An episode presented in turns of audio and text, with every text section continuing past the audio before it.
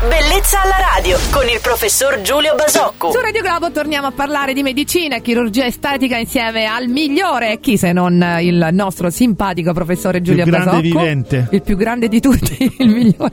Ciao Giulio, buongiorno. Ciao Roberta, buongiorno a tutti. Le persone che soccombono al Botox attirano di più l'attenzione sui loro difetti e sui lineamenti rispetto a chi non lo ha mai usato. Tu Giulio sai chi ha fatto questa dichiarazione? Non lo so. Meryl ma... Streep. Ah. Ecco, lei è una delle poche attrici di Hollywood che forse non ha mai ceduto alle lusinghe del bisturi, ma a sentirla sembra non andare troppo d'accordo anche con la medicina estetica. Che ne pensi di questa sua presa di posizione? Vabbè, insomma, diciamo la solita fiera delle banalità. Mi piacerebbe sentire da queste mh, bocche illuminate che parlano ogni tanto in questo senso di chirurgia estetica, sentire qualcosa veramente di buonsenso. E il buonsenso non è eh, non si fa la medicina estetica, non si fa la chirurgia estetica, perché magari la, la bellissima e straordinaria Meryl Streep da pochi aiuti della medicina estetica potrebbe guadagnare tantissimo ed esaltare quello che è un suo patrimonio, cioè la, il fascino e la bellezza. E volevo, vorrei sentire a volte appunto qualcosa più di buonsenso, cioè vorrei sentir dire fate quello che potete fare, usate quello che, che la medicina vi mette a disposizione con buonsenso, con misura, con moderazione. Ecco, queste secondo me sono parole di buonsenso, tutto il resto è, è teatrino, è come dire voglia di mettersi al centro